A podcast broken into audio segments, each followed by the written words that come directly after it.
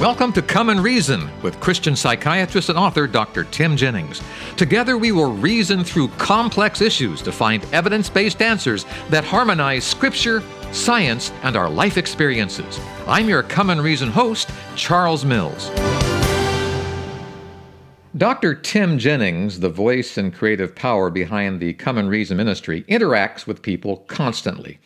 As you can imagine, he gets a lot of questions. Today, we're going to give him the opportunity to answer a few of them right here on the air.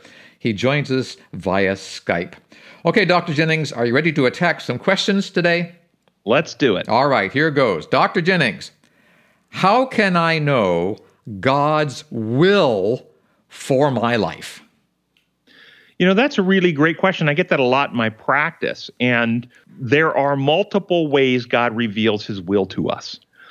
The typical way I get in my practice, though, is a person is asking God to reveal his will after they've already been ignoring mm-hmm. his will. Mm-hmm. Mm-hmm. So the first way God reveals his will to us is in his revealed word. He gives us the basic principles, the basic principles for life. For instance, thou shalt not commit adultery. Well, you could say it another way thou shalt be faithful and love your spouse. Yeah. Yeah. Okay. It's God's will that you love your spouse and treat your spouse as Christ treats us. That's God's will. Sometimes I have patients asking me because they've found themselves attracted to somebody other than their spouse. Is it God's will for me to leave my spouse? How can I know God's will? Well, you don't have to pray to know the will to a question like that because it's already been revealed. And what happens sometimes is people play tricks with themselves, seeking to know God's will with something that has already been made plain. And God doesn't give special revelations for things that have already been made plain. So you need to be very clear when you're asking to know God's will. Has it already been made plain? Mm-hmm. So one way would be to know God's word, where He has revealed His will for the basic principles and practices for healthy living, both much of the physical principles of life, but also particularly the spiritual and relational principles of life have been made clear. But there are times when we don't know. For instance, you get a job offer in a different city. Mm-hmm. Is it God's will that I take this particular job, move to this particular city? In particular case of Abraham, God specifically called him to move, yeah. take on a particular job. David wanted to take on the job of building the temple he thought it was going to be honoring the Lord, but then he got word from the Lord not to do that after he had inquired of the Lord whether he should. And so sometimes things are not obvious from the word of God on a particular activity or action. And that's where we do pray with a humble heart Lord, this looks good to me, like David in building the temple. I'd love to do this, Lord. I think I'm going to start doing this, Lord. If it's not your will, though, Lord, overrule, give me some insight or direction, shut the avenue of opportunity, let the job offer be rescinded, et cetera, et cetera. Bring some action to bear that will make it clear to me that you want me to go a different direction. I have had prayers like that answered in my life, and God answers prayers like that. And I can look back on my life and see those examples where I've put it in His hands hands and he has answered that prayer. Sometimes the answer to prayer is to do nothing. Paul asked God to answer the prayer to heal him multiple, multiple times. Mm. And God, of course, did not, and eventually, in that particular case, informed Paul to quit asking. so, how do we know God's will? Study his word, understand his principles, and then specifically ask, being open for God to reveal to you where he's leading. All right. Sometimes, next question. Sometimes I look at my life and think, there's no way God can save me. Yet I hear about something called the assurance of salvation. Can I really have that? So, the assurance of salvation. So, it really depends on the model that you're giving. Okay. There are false gospels out there, yeah. false gospels that tell you you can continue to live in sin, you continue to gamble, continue to cheat on your spouse, continue to be a hitman for the mafia, continue to live just as miserable life of sin you've ever lived, as long as you claim the legal blood of Jesus as your legal payment in heaven. And either, depending on the system that you're in, go to confession regularly and tell the priest that you've done these sins and get the church to absolve you of them or you've confessed and claimed the blood of Jesus, and so once saved, always saved, and it doesn't matter what you do. See, those typical systems do not bring genuine peace of heart because they're fraudulent and they're false the person who persists in living outside of God's design, living out of harmony with God's plan for life, will continue to experience guilt and shame and conviction until they totally distort and sear their conscience where it's beyond feeling any guilt anymore mm-hmm. because they're doing actual wrong. It would be like saying to the person who's touching a hot stove, I've asked my mother to forgive me for touching the hot stove. Why am I still feeling pain? Can I have the assurance I won't feel pain next time I touch the hot stove? Mm. Okay. There is no assurance that you will have peace while doing wrong. Okay. There's the assurance that if you trust God, He will fix the brokenness in you and restore you to a right relationship with Him and take out the heart of stone and put in a heart of flesh and write His law upon your heart. In other words, there's assurance that He will fix all that's broken in you if you trust Him. That's the assurance. And as you trust him, then you trust him like you would your doctor, and you follow his instructions, cooperating with him and embracing the directions and practices that he has given to you. So the, the, the way I would say it is that when we come to trust God, we trust him with our being to the point that we can say, you know, because life eternal says in scripture, this is life eternal. They might know you, the only true God, and Jesus Christ whom thou hast sent. When you know God as Jesus revealed him to be for who he is, then you will know he is 100% on your side all the time and loves you completely, but gives you complete freedom. So he will not prevent you from doing things that destroy you. He will only woo you, convict you, draw you, teach you, and beg you to let him heal you and change you. But if you refuse, he will let you go. But if you trust him for who he is, then you can have absolute certainty he will restore and heal you, life eternal, that they might know he's the only true God. And when you have that certainty, you can say, like Jesus at the cross, Father, into your hands. Hmm. I surrender my spirit. I surrender my being into your hands. And then you can really say, Father, I really want to be in heaven with you. I love you. I admire you. I just want to spend eternity with you. But if you know the universe would be better off without me, it's okay for you not to bring me. Hmm. Mm. And if you trust him like that, you see, you have peace. Yeah. You're not living in fear. You want to honor him with your complete being, and you follow where he's leading. But much of Christianity teaches a fear based yeah. self centeredness yeah. where it's all about me and making sure that I've got my legal rights covered and I've got the blood claiming my payment so that I can be sure and get to heaven. So when I get there, I've got my ticket because I got the blood price paid. This is very self centered, and the heart often is not changed in those theologies. All right. Today's program is Q&A with Dr. J and we're coming to our next question here. And listener, I know that a lot of us are asking this kind of question, so I'll share it with you right here.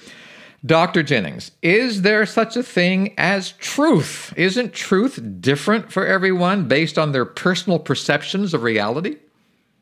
No, that's a great question because you hear this today. That's your truth. That's my truth, right, and right, and right. so forth. But that's not no. There are absolute truths out there, and I tell people to start with how reality works, design laws, the laws upon which reality work, and then move from there to truths, there are historical truths, there are mathematical truths. It's true that the Japanese bombed Pearl Harbor December 7, 1941. It's a historical truth. Mm-hmm. Okay. Those truths are true. And then there are truths about your experience, but your experience may not be telling you the truth. For instance, a person may say, It's true that I feel like Okay. And it's true, that's yeah, what they feel yeah, like, but that doesn't yeah. mean that feeling is true. Okay. So, a classic example for anybody you can be in an airplane and feel like the plane is turning.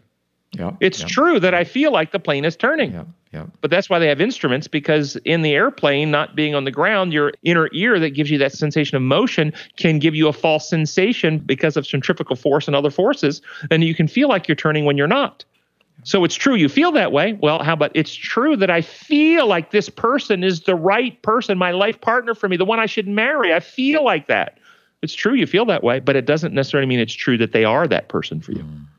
Okay. So when you come to understanding are there genuine truths, there are truths, but there are truths on how reality works, truths of God existence, truth of, of his goodness, truth of uh, the historical Jesus Christ who came and lived a sinless life and who died in order to provide what's necessary for our salvation, truths about God's laws upon which reality operate. And there's the truth that all human beings are created equal equal in moral worth, but that truth gets turned into a lie yeah. by modern society. Yeah. Yeah. Because we're all created equal, then here's the lie we all have equal abilities. Hmm. No, we don't. We have different abilities. Women have the ability to get pregnant, men don't. That's a different ability. It's not worth more or less, it's just different. And there are other differences in abilities. In general, male brains process information and how female brains process information. And they're they're different in that way because God's design is that the two shall become one. Mm. And as the two come into the unity of a marital love and, and other centeredness where they have the best in heart for each other, the two join themselves and become more and can achieve more and can experience more than either one can by themselves. That's part of God's design. That's how love works.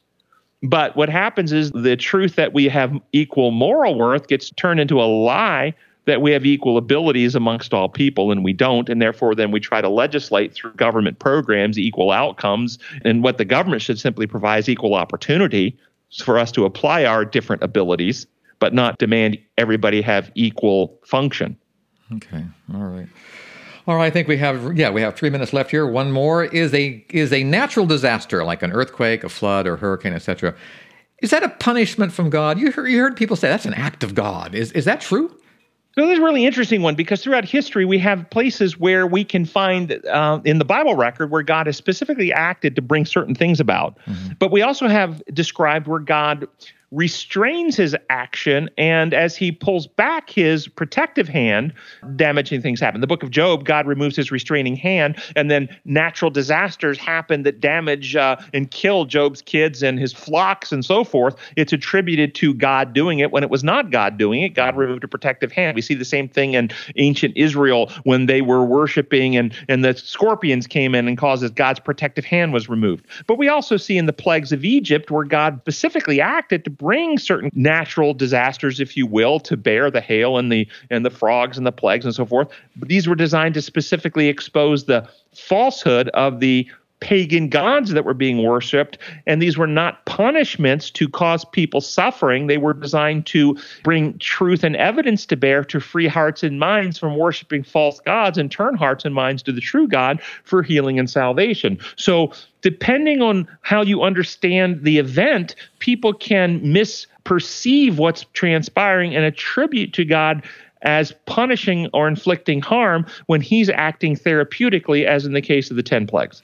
Yeah, you give an example of this when uh, you, a, a parent treats a child physically roughly and that roughness is to save his life. Grab him, get him out of the way of danger. And it would seem like someone would see that, boy, that parent is mistreating that child, when actually that parent is trying to save that child's life, right? That's exactly right. So you can't take the act itself, a storm, an earthquake, large hail. You can't take the act itself and ascribe without any other variables is God punishing or is God therapeutically acting or is God simply stepping back and giving people freedom to reap what they've chosen to be separate from him. It requires more information than just the act itself. All right, very good.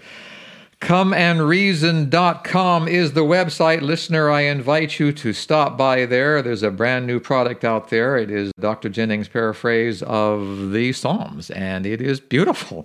What it does is make sure that the perspective that we see through David, through Dr. Jennings and David's partnership there on the Psalms, we see the true God, the, the God of love, the God of forgiveness, the God of tolerance, the God of endless power to save.